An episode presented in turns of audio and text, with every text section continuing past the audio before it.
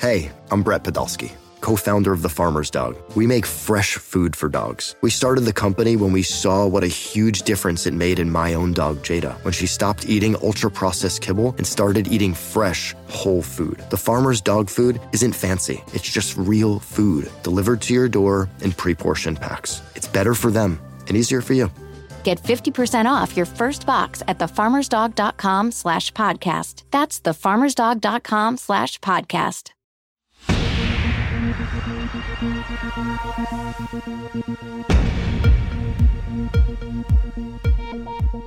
Our guest today is going to help us sort through uh, Iowa, uh, the rest of the primary, and the general election, and just as importantly, the stakes of this election. Secretary of State John Kerry, former United States Senator, presidential candidate, uh, Democratic nominee in 2004, uh, has really a unique perspective. He was uh, running in 04 and was in third or fourth place in Iowa till very late and really captured a lot of momentum, largely driven by electability. So there's quite a bit of similarity between that race and now. I think Iowa's wide open, and a lot of people concerned about electability. So I think he'll have a unique perspective on that. Uh, what happens after Iowa? The the race gets much different. You go from kind of almost running for governor of Iowa to to sprinting across the country and, and flying across the country. So what's that like? And also, you know, his perspective on the general election. He uh, was involved in a very close race against George W. Bush, so the last uh, Democrat to run against an incumbent Republican uh, president some of the lessons we can take from that race. And in particular, I think how Bush really was able to drive up turnout. Uh, John Kerry in Ohio, most famously, added uh, over 600,000 votes over Al Gore's number in 2000. Everybody thought that would be enough, but it wasn't because Bush was able to find uh, and register and turn out conservatives kind of off the radar screen. And that's clearly part of the Trump playbook. So I think he'll educate us about that and, and how dangerous it is to be um, defined before you can properly define yourself, which is one of the challenges he had back in 04. Uh, and then I really want to talk to him about the stakes of this election, both from a, a national security and foreign policy standpoint, uh, but also climate change. He and Arnold Schwarzenegger started a group called World War Zero uh, that's doing some really important work around climate, and just have him talk to us about why he thinks eight years of Trump may make it too late for us uh, to really deal with climate change. And, and, it'll be a scary conversation, but I think an important one. So, really looking forward to this conversation with Secretary of State John Kerry. Secretary John Kerry, thank you so much for joining us. Delighted to be with you, David. Thank you. So you've obviously done so much and continue to do much uh, in the last uh, 16 years, but I want to bring you back to 04 if you wouldn't mind, because I think you have a unique perspective. You know, we're just only uh, you know a couple weeks out from Iowa, and in 04 when you were running, you know, you were in third or fourth place uh, for most of that campaign. You trailed Dean and Gephardt, then you you closed with amazing momentum and, and won a massive victory. Just talk us through that a little bit. And, and I think the race today in Iowa is incredibly fluid as well. You've got 60% of the people saying they're not sure yet who they're going to vote for. Talk about that a little bit, both but w- what you experienced and, and what's unique about that in our process. Well, first of all, I truly loved campaigning in Iowa. It's a spectacular place, great state amazingly friendly people and unbelievably diligent people. They really go at their primary process, their their caucus process, with amazing uh, intensity. They they'll go to ten different things with candidates, and go to the same candidates ten times, and then compare their own notes and make a tough decision and. And they get into it. Uh, they take it seriously. They know they're the first in the nation. They know it has an impact. And it's wonderfully personal. I mean, it's the best kind of politics because it's house to house, it's VFW hall to town meeting hall or whatever. And um, you really you get down and talk to people, and they make a measure of you as a person. So it, it's uh, I think is a highly valued process personally, and you know we began to feel. I began to sense in December. I thought I was going to win as of you know end of November, December and you could feel because the personal thing, somewhat the media never really catches up to what is happening in that personal interaction. And so you have a chance to go out and work it. And if you're talking about the things that matter to them in a very personal way and they are convinced you could be a president, I think it makes a difference. Uh, it, to some people, want to send a message. Some people use the process as, you know, they, I'm for the most intensive, or I'm for the most left, or I'm for the most uh, progressive, whatever it is. And um, I always argue to people look, don't send a message, send the country a, a president. And Uh, it's an opportunity for them to do that. I think they're measuring that way now. And I agree with you. It is fluid. Uh, these next weeks are going to be really key. As you know, I'm supporting Joe Biden, and he's the one person most best position to be able to defeat Donald Trump. And I also think he comes with the relationships globally and the instincts and experience that are critical to us in a very broken world right now. But it, it's obviously, um, you know, an all-out uh, effort for everybody. And uh, again, um, they will test everybody and listen carefully, and I think make a good judgment. Well, your and we'll talk about Joe Biden a little bit, but your you know closing argument, and, and part of that, if I if I recall, was definitely a contrast with Howard Dean, right? Don't send him a message, send him a president. Part of that was, you know, you're ready to be commander in chief, but part of it was also you're the best person to take on Bush. And there's no doubt that electability drove, I think, your performance in 04. Uh, a lot of people in Iowa, then in, in subsequent states, settled on the fact that they thought you, John Kerry, were the best person to take on Bush. It seems to me that electability is also going to drive a lot of the decision making here in the closed. Do you agree that now you've been on the ground in Iowa too, so you've got you know uh, probably a pretty good sense of, of what people are talking to you about and what's going to drive their decision. Well, David, nobody knows it better than you. I mean, you you were there with Barack Obama through his uh, similarly strong caucus performance, and you had a sense you were going to win days out or weeks out, and days, days out. Right, right. days out. Yeah. But I think that you're absolutely on target. It is fluid. There are a bunch of people undecided, and they are going to look for the person they believe can beat Donald Trump. There's no question. Everybody's looking at that in New Hampshire, every state in the country. They're they're dependent on it. You know, I would argue to people, I think they did make the right judgment. I think I was the person who should have beaten Bush, and I think there were reasons why we didn't. But we won, you know, I won Wisconsin, I won Michigan, I won Pennsylvania, I won states. Came within one state, Ohio, uh, half the people in a football stadium, and, and that was the difference. And people have forgotten some of the dynamics of that race with Osama bin Laden's tape appearing on the last weekend when we know we were ahead and we thought we were going to win, and the race dynamic shifted over a weekend by marginal points. So I don't think Iowa made a mistake, and I think hopefully this time they will look carefully at who is the person who win, can win. I think if you look at Biden currently, in poll after poll in states that are in play, uh, Colorado, for instance, or North Carolina, or Virginia, possibly Arizona, uh, Biden is beating Trump, and he's in a few states tied with him. Uh, no other candidate has that kind of uh, contrast at this moment in time. Now, uh, you know, I think people have to make their judgments. And I remember races like George McGovern's race and Walter Mondale's race, Michael Dukakis's race. You got to be really careful here how you get positioned. And I think Joe is the one person best positioned not to repeat bad moments for the Democratic Party previously.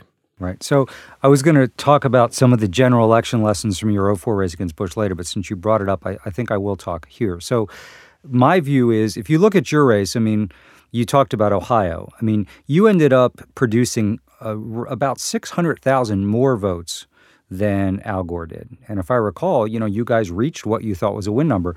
Bush ended up adding 500,000, you know, to his winning margin in, in 2000. Really, uh, both of those remarkable feats. And so my concern about Trump is while he's shown no interest in sort of traditionally expanding his base, what he will do is, I think, similar to what Bush did, which is find every single person, you know, that looks like his MAGA cohort, uh, who's not registered or is not a regular voter and turn them out. So that's why I think the electability question is so important now um, because I think you see his approval ratings, and I think some people are a little over optimistic. So you have a unique window because you actually produced the votes you think you needed, you know, to win Ohio in the presidency.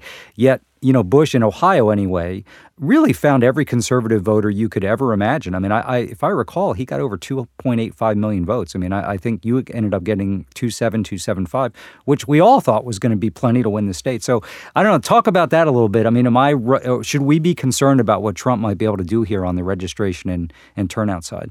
Yes, we should be concerned, and we need to not just match it; we need to exceed and I think we will. I think we can put it that way. But you're absolutely, again, David, you know this better than most people. Yes, you're, you're right about the additional vote. People said to me, look, if you win 500,000 more votes than Gore in Ohio, you're going to win. And so we went out to make that happen. And as you just mentioned, we more than made it happen. The problem is Karl Rove, a number of things happened. Karl Rove put a uh, gay marriage referendum on the ballot, which allegedly brought out about 300,000 additional people for Bush, which is just about works out to be the difference overall. And they brought more people to the table also. Uh, in addition to that, you know, we had an institutional problem, which is uh, Terry McAuliffe chose the end of July for the Democratic convention, and I elected back then to stay within the campaign finance system. That turned out to be a terrible mistake. And I remember writing a long memo to Barack Obama when he was thinking of running, saying, You cannot run a 50 state campaign for president under the campaign finance law. So we could not spend money in the month of August when I was being attacked by the Swift boat guys. We had to harbor our money because we didn't know what would happen in October and so forth. And um, Bush was able to spend liberally because he wasn't under the restraint until his convention, which was at the end of August. So that was institutionally a problem. Secondly, um, the administration kept doing red alerts and orange alerts back in the days of the you know war, and um, people were scared. And we had shifted the whole campaign onto work, jobs, fairness, uh, wages, education, and so forth. And then on the last weekend on Friday, a tape was released, uh, allegedly by the CIA to the media, and it was uh, Osama bin Laden speaking about our election. And the whole talk shifted back to security, and we watched our polls freeze on Friday night and actually drop a point by Monday. So the, the campaign discussion shifted over a weekend. And then, thirdly, I had to pull out because of the money situation. I had to pull out of Colorado, I had to pull out of Virginia three weeks ahead of time in order to have money for a couple of battleground states. And um, I only lost those states after three weeks of being pounded without an answer by a point and a half or two points maximum, uh, 0.8, I think, in, in Virginia. So, and I won Fairfax County, first Democrat to win it since Lyndon Johnson. So, you know, I, I think it was just a lot of dynamics, and, and it means you got to pay attention to those things. Our candidate, I believe, whoever the nominee is, will have adequate resources, uh, particularly with uh, conceivably Mike Bloomberg and Tom Steyer and other people uh, stepping up in a way that Democratic wealthy people haven't uh, historically, to a comparison to the, the Koch brothers or other people who funded on the other side of the fence. So I think that we'll have the uh, wherewithal, we'll have the intensity on the ground, partly because of Trump and we will register people, and it's up to the party to do the hard work of getting ready for this. But I think the dynamics of this race are good for us as long as nobody gets complacent. People work as hard as they need to to put a whole bunch of very serious issues back on the table. So I'm curious. Uh, by the way, you know your performance in Virginia and Colorado. You know we studied it carefully. And it's one of the reasons we decided to go all in in there. And I agree with you.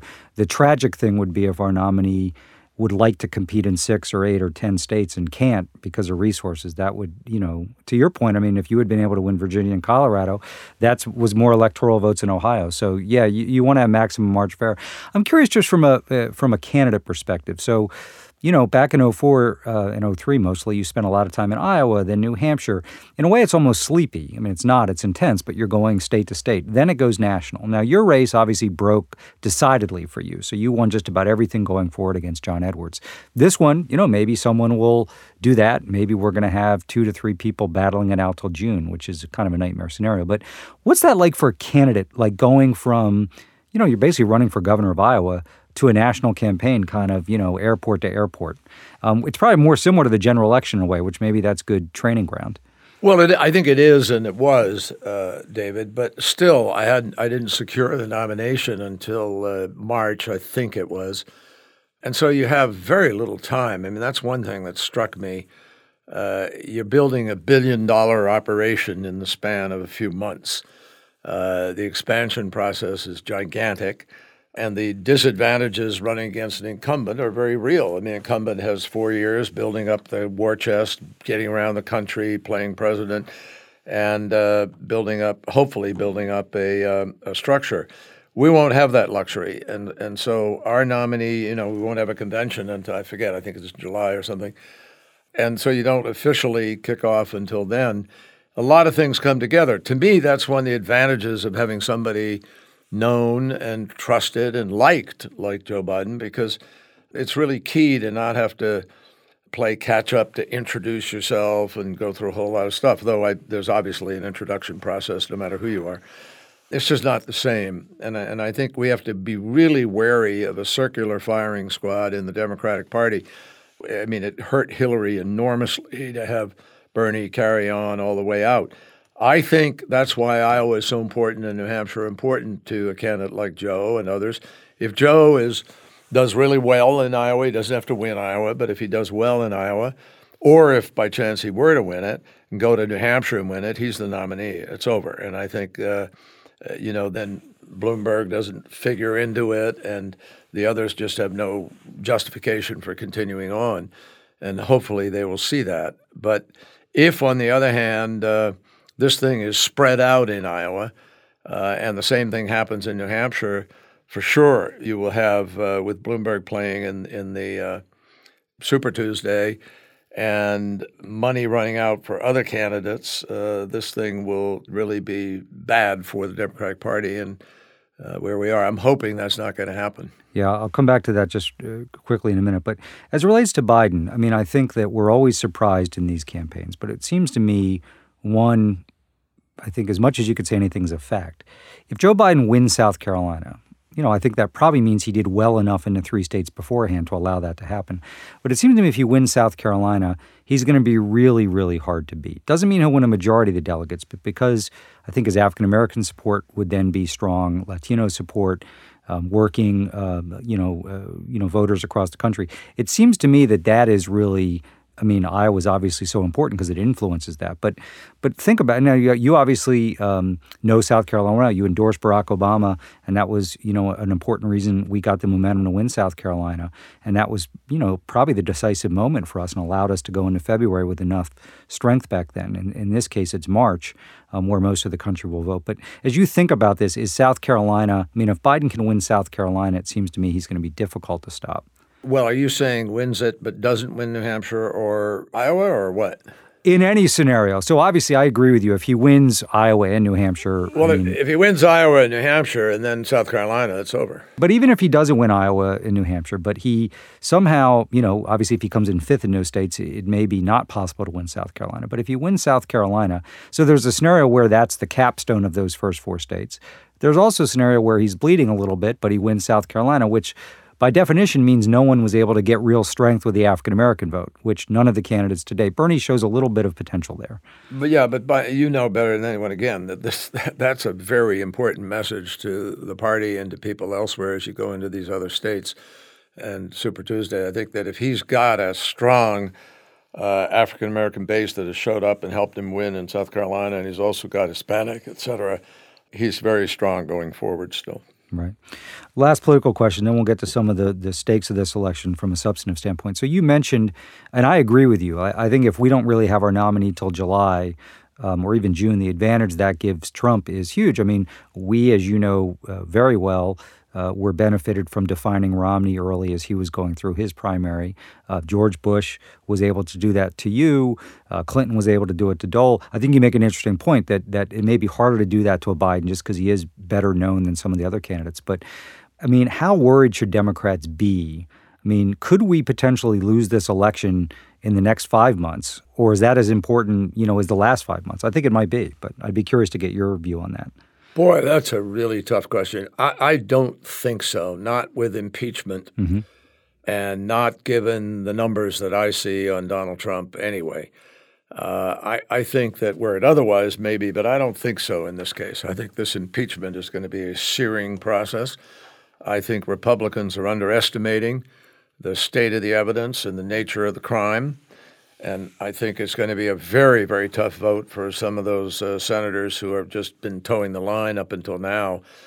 I mean, what we saw with Lev Parnas and his testimony. I'm a former prosecutor. I'm listening to the folks in the White House say, well, he's a you know, he's a, a criminal and a lowlife and a guy that you can't trust because he's indicted. Well, you know, an indicted guy who continues to lie goes to prison for sure for longer. So nobody, his lawyers are not sitting there letting him lie. and he has zero interest to step up and lie because he's really going to be behind, behind bars for a long time. You don't approach prosecution and suddenly start talking the truth in ways that are going to compound your situation. So I just don't buy this quick dismissal, and they're going to have a hard time making that work. And secondly, uh, we had an old saying when, when we prosecute, you know, when you when you're prosecuting the devil, you don't go to heaven for your witnesses. And sure, he's flawed. He absolutely he's flawed. Uh, but boy, when you compare it to the lies that are compounded now and compounding still, to the cover up that goes on, even a cover up on the Iran. You know, they say, well, when you have an imminent decision, you have to make your decision. You can't notify people. There was nothing imminent about it. We now learned that he made it on a decision on a golf course in June, months ahead of time. And this has been in the works for a long time. I think America is tired of being lied to, and I think it is imperative that we remember that as we go forward here. So I don't think this dynamic will shift that dramatically. And um, in my judgment, we're dealing with a very unique circumstance. Uh, also, I think you know once it's clear, let's say Joe is the nominee, uh, there's going to be a massive amount of money assembled because Republicans are also deserting their party. Uh, people are switching, saying, "I cannot vote for Trump. I'm not going to vote for him again." So he has his base. Yes, he does, but he does not have an enormous capacity to grow. And uh, I'd much rather have uh, our numbers, in a sense, than his numbers going into this race.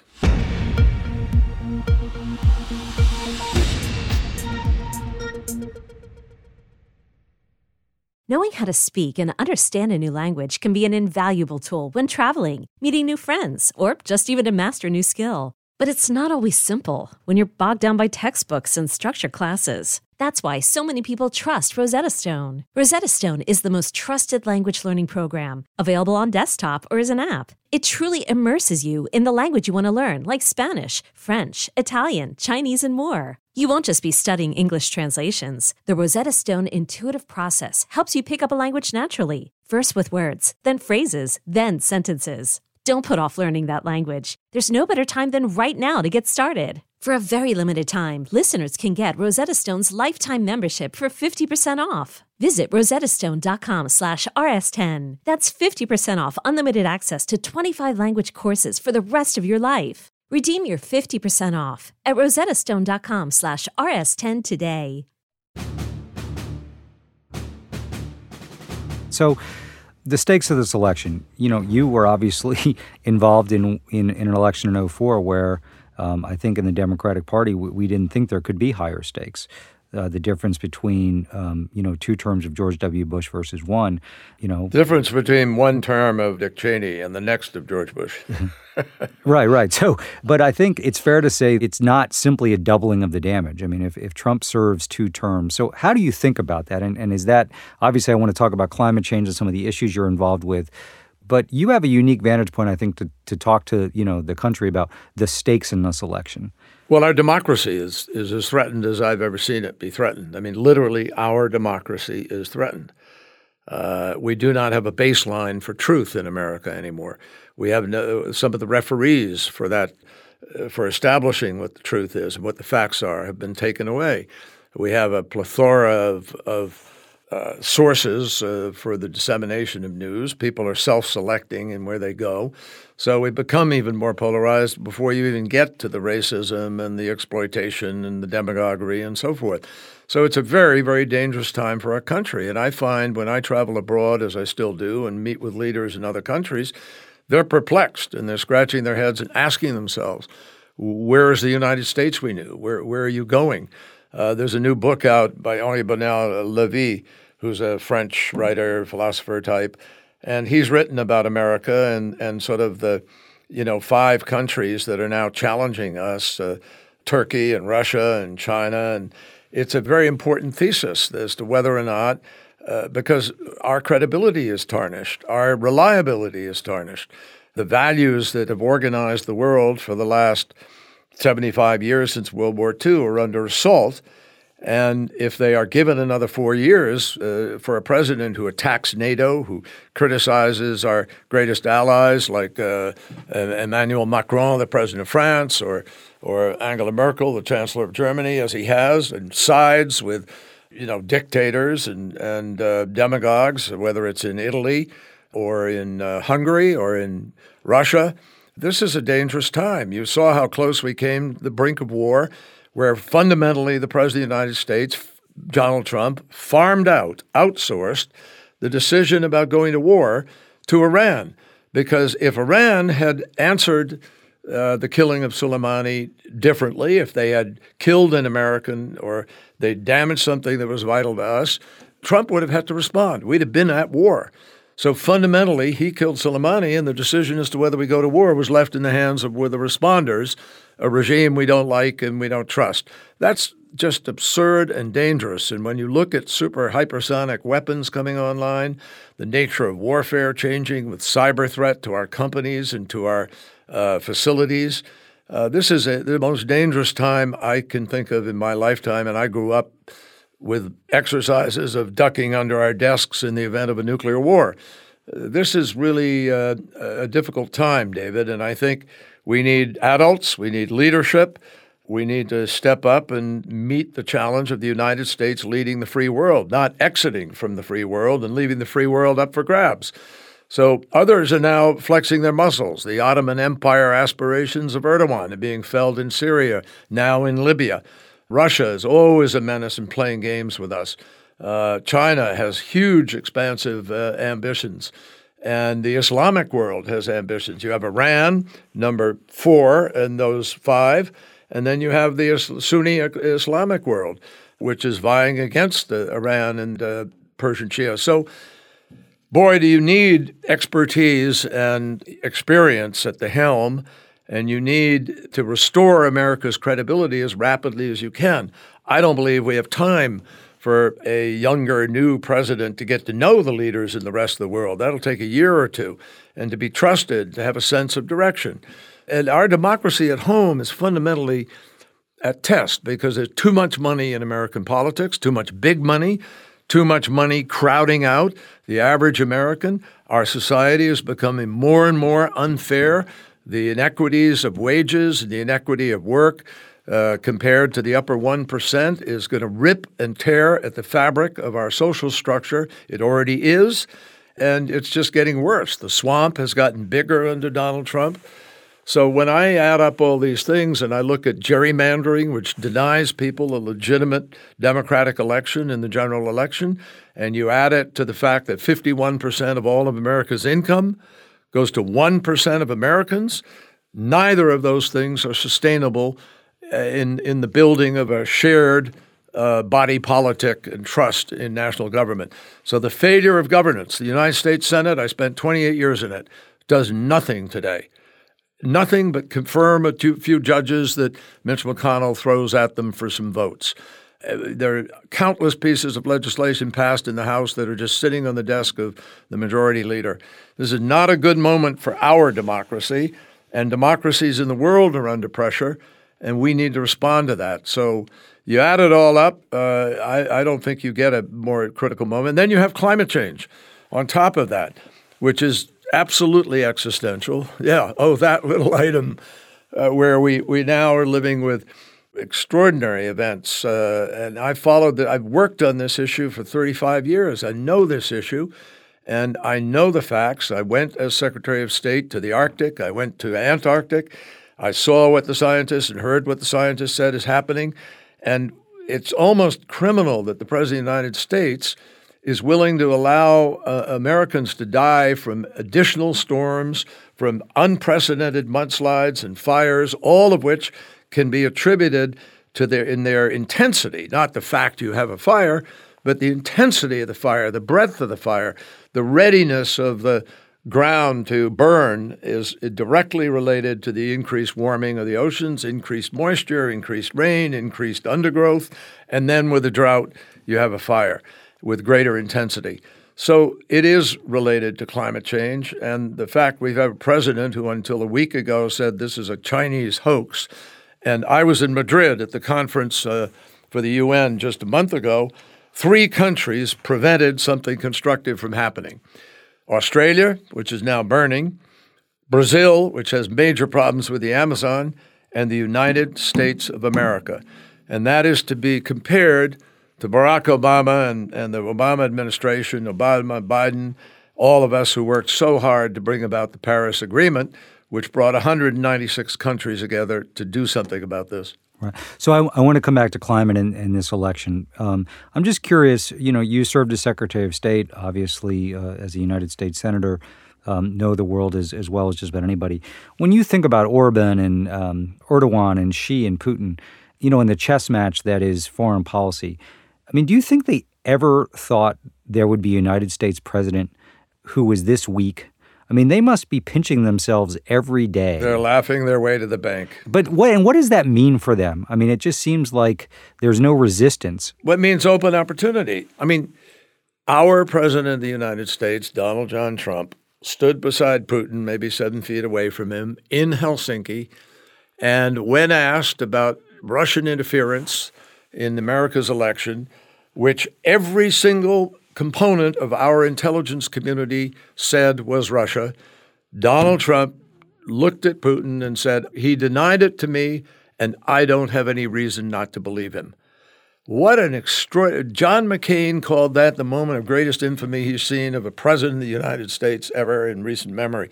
And you think about it, I mean, he threw the entire intelligence community of the United States under the bus, saying, I have no reason not to believe Putin.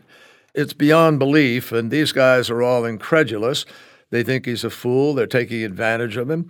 And you had our allies at a London cocktail party for the NATO allies laughing and joking about Trump.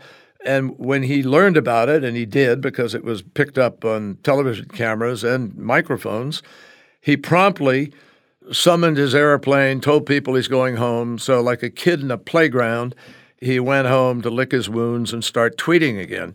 This is an unbelievable moment for our nation to have Putin feeling great with Trump around, Xi feeling like the competition's off the field, Erdogan feeling he can move into Libya and do other things and get Russian defense missiles as a member of NATO instead of you know American and NATO compatible ones. Uh, things are shredding and coming apart because of this president. When I think I was at Normandy for the 75th anniversary of the D Day invasion, and to think of the sacrifice of those soldiers to stand up for American values and win against fascism and tyranny, and here we have a president who's bowing before it, it's disgrace.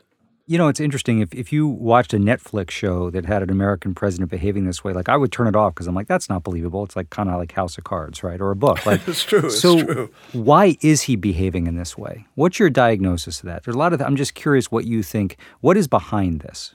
Well, I fear that, I mean, I genuinely fear, I don't have the proof of it, though I have friends in British intelligence who tell me every word of the Steele dossier is, is accurate, I, and I can't vouch for that one way or the other, but that's what they say. Uh, I think somehow he is conceivably compromised, or he simply has a view that is not genuinely uh, putting America first, but is disruptive in the vein of Steve Bannon. And I'm sure he still talks regularly to Bannon, and this is very much a Bannon playbook.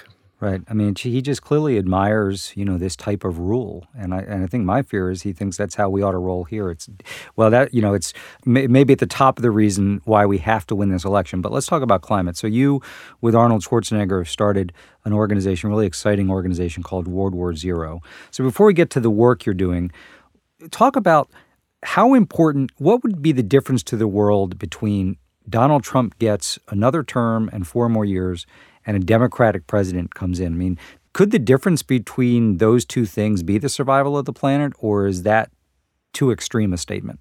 No, it's not uh, too extreme a statement for the simple reason. Uh, the best scientists in the world, thousands of them, who have taken part in the United Nations process for what, since 1992 now, uh, those scientists have warned us again and again, and most recently, a few months ago, that we had 12 years, now down to 10 years, in order to make decisions that can help us avoid the worst of the warming and try to keep the Earth's temperature increase around 2 degrees centigrade. If we did everything that is in the Paris Agreement, we would still rise 3.7 degrees, which is almost uh, unfathomable in terms of what will happen on planet Earth. But the problem is, we're not even holding it to that. We're not getting Paris done. All of the major emitter countries, there are 20 countries in the world who emit about 85 to 90 percent of all the emissions in the world that created the problem.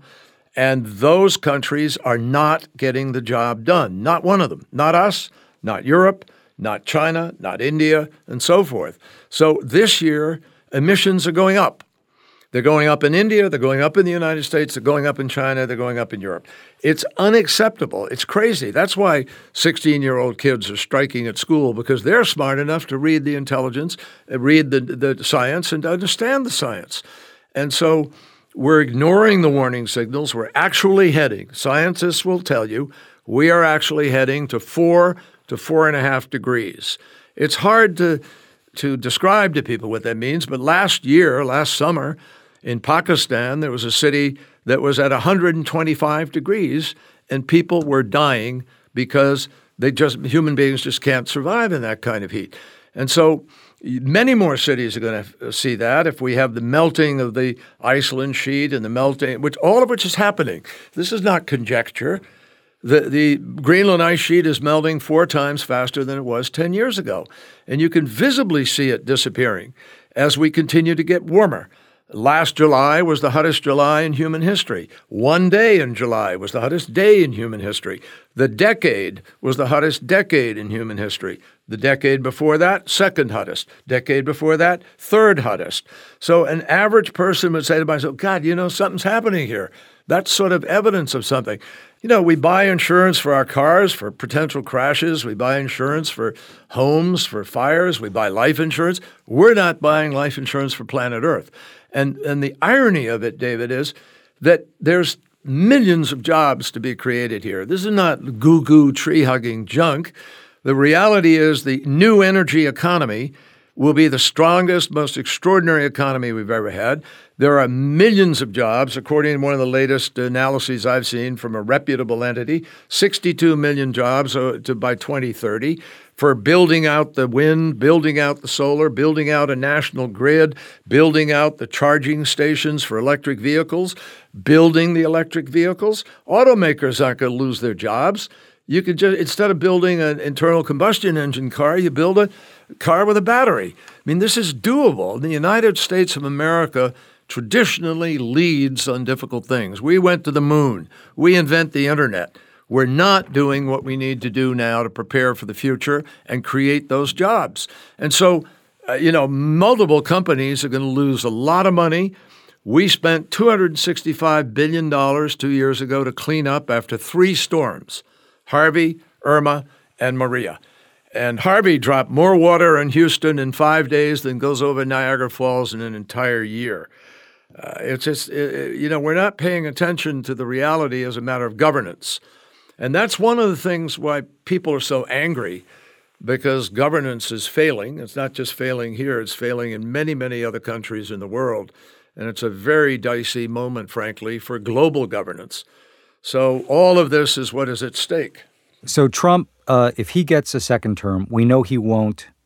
I mean, he won't do anything about climate, but it, but more than that, he's doing things to make it worse, right? He's rolling back a lot of the environmental. So we know that Trump is is going to be as uh, malevolent as a presence as you can imagine, as the planet is in peril. So, presumably, a Democratic president would find us to get uh, a way to get back into the Paris Climate Accords. What are the top, you know, three to five things you think? So, because I think there are a lot of voter, young voters who may say, "I don't like Trump, but you know, and I care about climate, but I'm not sure anything's going to happen." So, how can we give people confidence that it does matter? And what are the concrete things a Democratic president could do to really bend the curve here? The Democratic president basically has to treat this issue for what it is. And it's like going to war. We have to summon, there's a book out, there's a really good book out by Paul Kennedy, professor at Yale University of uh, History. And um, the book is called Engineers of Victory, and it analyzes the key decisions that had to be made in order to know we could win World War II. And at the beginning of 1943, it wasn't absolutely clear the Allies would automatically win so these key decisions were made. you know, how to control the air, how to control the seas, how do we get the troops over, how do we bust the lines, all these kinds of key decisions. And obviously, we did win, and it rewrote the history of the next 75 years until now. We have to do that. The president has to summon the automakers to the White House, use the power of the presidency, be their friend, sit there and say, okay, guys, we've got to do this sooner than, than 2050 and 2045. What do you need to make that happen? How do we transition? Uh, do you need the, you know, can I help with a tax credit? Can we create incentives for Americans who can't afford it to trade in their current cars so they can get into an electric vehicle? Then you bring in the utilities and you bring in the great builders of our nation and, and the governors and the, and the regulators, and you've got to decide how are we going to build the charging stations so that every American can get to work, can get to the hospital, can go to the grocery store and not feel they're going to run out of battery power. You've got to have charging stations. You need to build the infrastructure. We don't even have a national grid in the United States of America, David. We, we are powerless to send power. I think you talked about this back in 04, if I yes, recall. I did. You, you've been talking about that for a long time. Yeah, I did. Yeah. And unfortunately, it, it remains talk, which is a bitter pill. But the fact is that, that you can't send power from one part of the country to another part of the country, and we should be able to do that with smart grids, with artificial intelligence and supercomputing. We have the capacity. And, and none of this is a mystery as to how we solve the problem. This, uh, climate change will be solved by energy policy. And so you've got to make these decisions and put a lot of things on the table. Some people may not like some of the things, like fourth generation modular nuclear. Some people say, wow, that, that's absolutely emission free, it's safe. Uh, we've got to go and build it. And others say, no, it's too expensive now, and we're scared of nuclear. Uh, this is, you know, we've got to, it takes leadership to put these options in front of people and to work through them. And uh, Donald Trump's reelection would just eliminate, uh, it would be an eight year period during a 10 year period of what we have to do. And that's just, uh, it's Katie bar the door as far as I'm concerned. No, I mean that should motivate us all to do everything we can do possibly in this election. So with with World War Zero, what are you trying to accomplish? And are there ways for the average citizen to get involved and be helpful with your effort? Absolutely, David, and thank you for asking that. Um, the website is worldwarzero.com, and we ask you to enlist, and there is a toolkit, and there will be more toolkit coming to people for individual things you can do in your life, local things you can do in your community, statewide things you can do, federal things you can contribute to, and then international priorities. And we're going to be building an army of people who are going to help spread the word and make climate itself a voting issue. Apparently, the polls show that 70% of Americans are very worried about climate change, concerned about it. But up until now, it hasn't been a voting issue. And what I learned uh, back in 1970 when we did the first Earth Day and we targeted 12 congressmen who were the worst votes in Congress, we labeled them the Dirty Dozen, and we defeated seven of them in the next election. That's the moment that we broke the dam and got the Clean Air Act passed, the safe drinking water, marine mammal protection, coastal zone management, endangered species, and we created the Environmental Protection Agency of America. We didn't even have one until then. Voters did that. They did it by making it a voting issue, defeating seven people who wouldn't move. So that's what we have to do. We have to reach Americans, talk to them. We're planning to have more than 10 million conversations uh, digitally, obviously, a lot of them. We're going to do micro targeting. We're going to go to the people we know are committed or should be committed.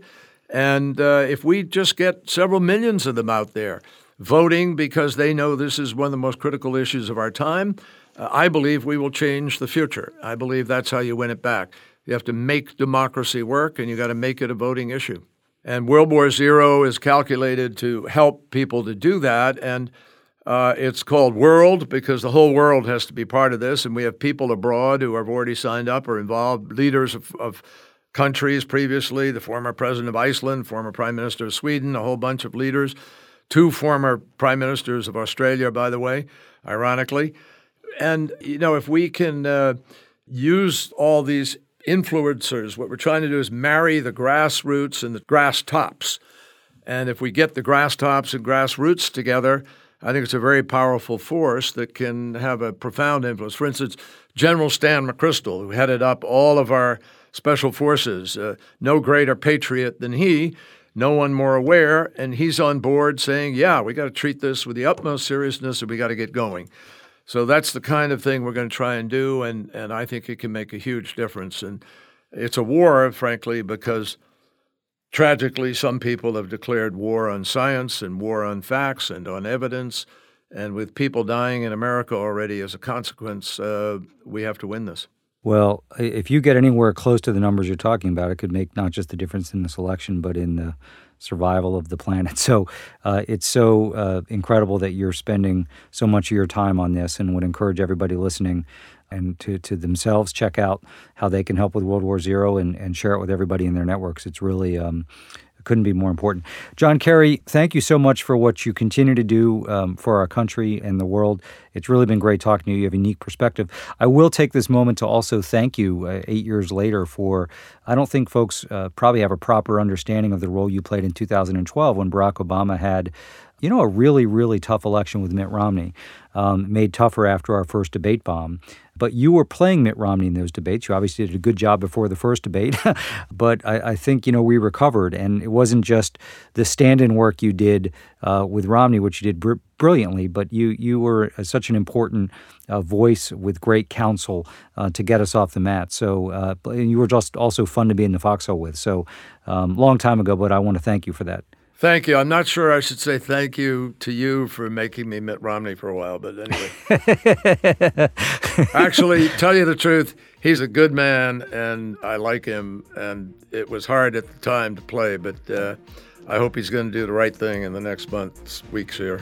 Well, politics is funny these days. We'd take about 40 more just like him, right? We might not have thought that 10, 8 years ago, but we do today. That's for sure. That's for sure. Secretary Kerry, thank you so much. Good luck with all the work you're doing to protect our planet. Thank you, David. Appreciate it very much. Thanks.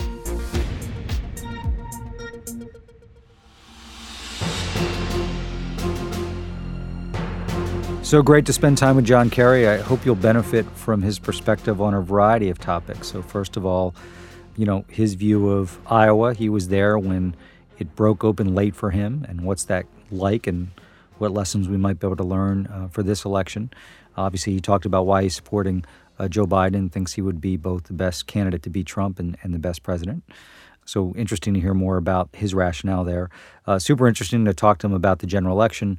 He obviously lost uh, in part uh, due to just coming up short in Ohio because George Bush turned out a hard to believe number of conservatives and the lessons we can take from that, um, as well as the fact that you know they weren't able to compete uh, in a couple of states due to financial resource uh, constraints, Virginia and Colorado back then. So we have to make sure that that doesn't happen again to our nominee, and and the danger of uh, the summer, uh, where and and even the early spring, where um, you know George Bush did a very good job. Um, uh, of defining the race, and John Kerry, obviously the the sleazy swift boat veterans for truth uh, carry the baton forward. But um, I think all that suggests that the sooner we can have a nominee, the better. Maybe we won't, and we'll have to deal with that. But I think some important lessons there from someone who's seen the dangers of facing an incumbent Republican president up close when your your nomination doesn't get secured for some time.